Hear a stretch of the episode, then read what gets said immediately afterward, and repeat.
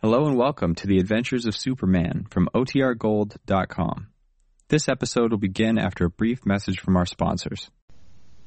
Presenting the transcription feature Superman! Look, up in the sky. It's a bird. It's a plane. It's Superman!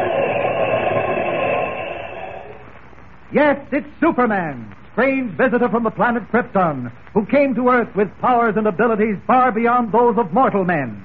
Superman who can leap tall buildings at a single bound, race a speeding bullet to its target, bend steel in his bare hands, and who, disguised as Clark Kent, mild mannered reporter for a great metropolitan newspaper, fights a never ending battle for truth and justice.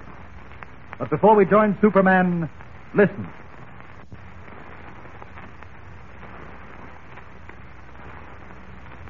And now to our story. Faced with the problem of clearing up the mystery surrounding the Bartlett logging camp, Father Malone, a strapping Northwoods priest, has taken matters into his own hands. He has asked all the terrified lumberjacks to meet him in the camp office, where, once and for all, he intends to expose the legend of the White Plague, said to be responsible for all that has happened. But before the lumberjacks arrive, Clark Kent, present in the office, together with Fred Harmon, manager of the camp, and Bill Dawson, its logging boss, makes a startling statement. Listen. What was that you said, Kent? I said I don't think it'll be necessary to question the men, Father Malone. Well, it's the only way we'll ever get to the bottom of this. I think we're at the bottom now. Oh, what do you mean? I know who was responsible for using the legend of the White Plague to terrify the camp. I know who murdered the five lumberjacks. Kent, do you know what you're saying? I don't make statements, Mr. Harmon, unless I'm quite sure of myself.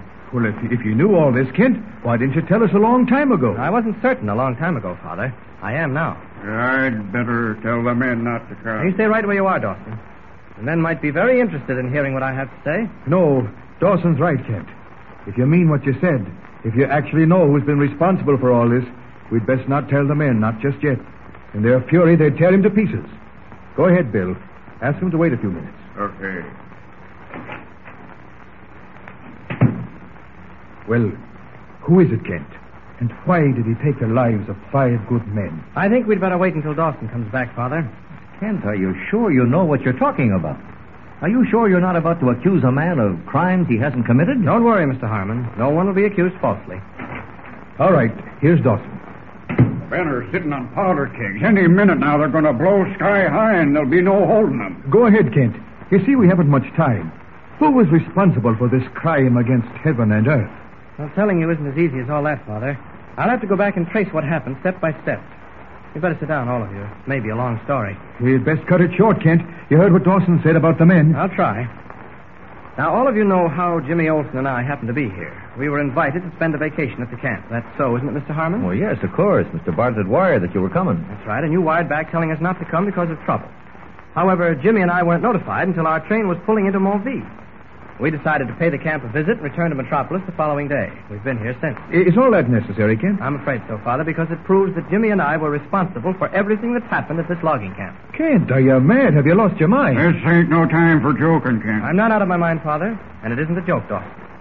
As much as I hate to tell you this, I'm convinced that if Jimmy and I had gone back to Metropolis without visiting the camp, everything would have been all right. Ah, you're talking through your hat, Kent. Two men were found dead before you ever set foot in the I camp. realize that. Those men lost their lives only because someone here knew I was on my way. I'm frank to uh, admit that I, I don't follow this, Kent. It just doesn't make sense. Come to the point, man. Now, this is the point. The person responsible for all that has happened thought I had been sent up here by Mr. Bartlett to spy on him. He had a guilty conscience because of something he had done, something he had to hide at any cost. And you mean to say, Kent, that, that he took the lives of five men to hide that something? Yes. He used the legend of the White Plague to throw fear into the camp, hoping probably that the loggers would quit. The camp would be disbanded and there'd be no knowledge of this crime. Who was this fiend in human form, Kent? I'm coming to that, Father. In the first place, I'd like to say that this man did not work alone. He had a partner. A partner who suffered the same fate as the others because he knew too much. You mean he was one of the five? Yes. He was Kurt Travers. Travers. I don't believe it. Just because the man is dead and can't answer the charge. He won't have to answer it, Mr. Harmon. His partner is alive. He'll answer for Kurt Travers. Dawson, Huh? Yes? You remember what happened when Gaston, the French Canadian, disappeared. You told me about it. Ah, sure, I remember. Mr. Harmon and me were sitting in this room talking about the White Plague when we heard a scream. ran out in a raging blizzard to see what had happened. Gaston was gone. We couldn't find him nowhere. Who told you it was Gaston who had screamed? Sir Travers. The Canuck bunked in the same cabin with Travers. That's right. It was Travers who told you Gaston had screamed, and Travers who said he'd vanished. Well, I don't see that you're getting very far, Kent. What are you trying to prove? Simply that Travers lied. It wasn't Gaston who screamed.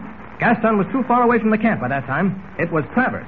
How do you know all this, Kent? Well, what I've just told you is guesswork. That's what I'm afraid of. I'm afraid it's all guesswork. We can't fasten murder on a man because someone imagines he's guilty. The rest isn't imagination, Mr. Harmon. It's cold fact. The next thing that happened after Gaston escaped from wherever he was being held and staggered back through the blizzard, only to die before he could talk, was Sam Green's sudden collapse. You all remember that. Well, Kent, this isn't new to any of us. I know it isn't, Father, but every step must be traced. All right, go ahead. Well, Sam Green, as I told you once before, was poisoned. Can you prove it? Yes. I have the poisoned sandwich he was eating when he keeled over. As a matter of fact, someone saw me pick that sandwich up out of the snow. One of your crew, Dawson. Who was it? Kurt Travers. He got frightened when he realized I had the evidence, and while you were giving Jimmy and myself instructions on how to drive the sled to camp, he sneaked off through the woods with a rifle and tried to get rid of us. I'm sorry to have to do this constantly, Kent, but that's something you can't prove either. Oh, yes, I can. You remember my telling you that rifle had been fired recently, Mr. Harmon? Yes, but Olaf the Swede said it hadn't been fired at Oh. all. I know, but Olaf and I were talking about different rifles. He wasn't with Dawson's crew that morning. I checked on that. The rifle he returned hadn't been shot, but the one I picked out of the corner had been. But you're not certain Travers fired it, Kent. Well, if you mean I have no eyewitness, Father, you're quite right, but let me finish. After the shooting incident, Nancy Harmon and young Jimmy disappeared. We traced their footprints in the snow, and they ended abruptly, as though someone or something had snatched them both up into the air. It was puzzling and mysterious, just as it was intended to be. Things were getting a little too warm for the guilty person, and he and his partner decided to use the mysterious disappearance of Nancy and Jimmy to break up the camp. Well, that still doesn't explain how they disappeared, Kent. Yes, I myself saw their footprints in the snow. They they just stopped short. Would you like me to tell you how that was done? It's an old trick. How was it done, Kent? With two pair of shoes, one belonging to Nancy, the other to Jimmy. Really? I don't know whether any of you ever noticed, but Kurt Travers had very small feet. As a matter of fact, he and Jimmy wore the same size shoe. It was a simple matter for him to create those footprints and then back up on them. But, Kent, I, I must say this is all a little hard to believe. Yes, I'm afraid so. Now, Mr. Harmon, you remember when we discovered the footprints, Dawson and I went on to the pine woods while you returned to camp to search the cabins? Yes, I remember. Well, just as Dawson and I were about to enter the woods, we heard shots. We rushed back, and you had been shooting at what you thought was a giant bird. I didn't have to think, Kent. I saw it with my own eyes. That's one thing I'm sure of. Well, you failed to hit the bird, but one of its feathers came floating down. You found it. That's right. I showed you the feather, Father Malone. What did you tell me it was? A tail quill from a large turkey, bleached white. But that's impossible. Nothing is impossible, Mr. Harmon. I got a question I'd like to ask Kent, if you don't mind. Not at all, Dawson. All this you've been telling us sounds mighty good. There's one thing don't sit right. What is it? Why didn't this guy you're talking about, whoever he is, get rid of Nancy and the boy instead of leaving them in a shack in the woods with a fire going in the stove? If, like you say, he killed five men, why'd he take such good care of them two? That's a very sensible question, Dawson, and I'm glad you asked it. I'll tell you why. For this reason. Although this man we're talking about was desperate, he wasn't desperate enough to take the life of his own daughter. What? Are you mad? Are you accusing me of... Kent, do you know what you've said? I know exactly, Father. Yes, Mr. Harmon.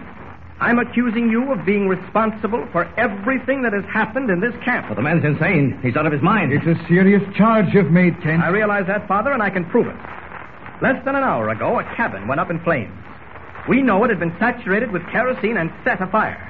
It was done to get rid of Travers because Mr. Harmon here was afraid we were on his trail and he couldn't run the risk of Travers talking. That's a lie. Father Malone, I demand Just that... a minute. Do you deny that you set fire to that cabin, Harmon? Of course I deny it. I was asleep through it all. I uh, heard nothing until you and Dawson came into this office. That's what you told us. Bill, you gonna let this madman accuse me of murder without doing something about it? What makes you think Mr. Harmon set that cabin afire, Kent? I don't have to think, Dawson. I know. Now try and remember what happened when we walked into this office after we discovered how the fire started. Kurt Travers was stretched out on that couch. Is that right? Yeah, that's right.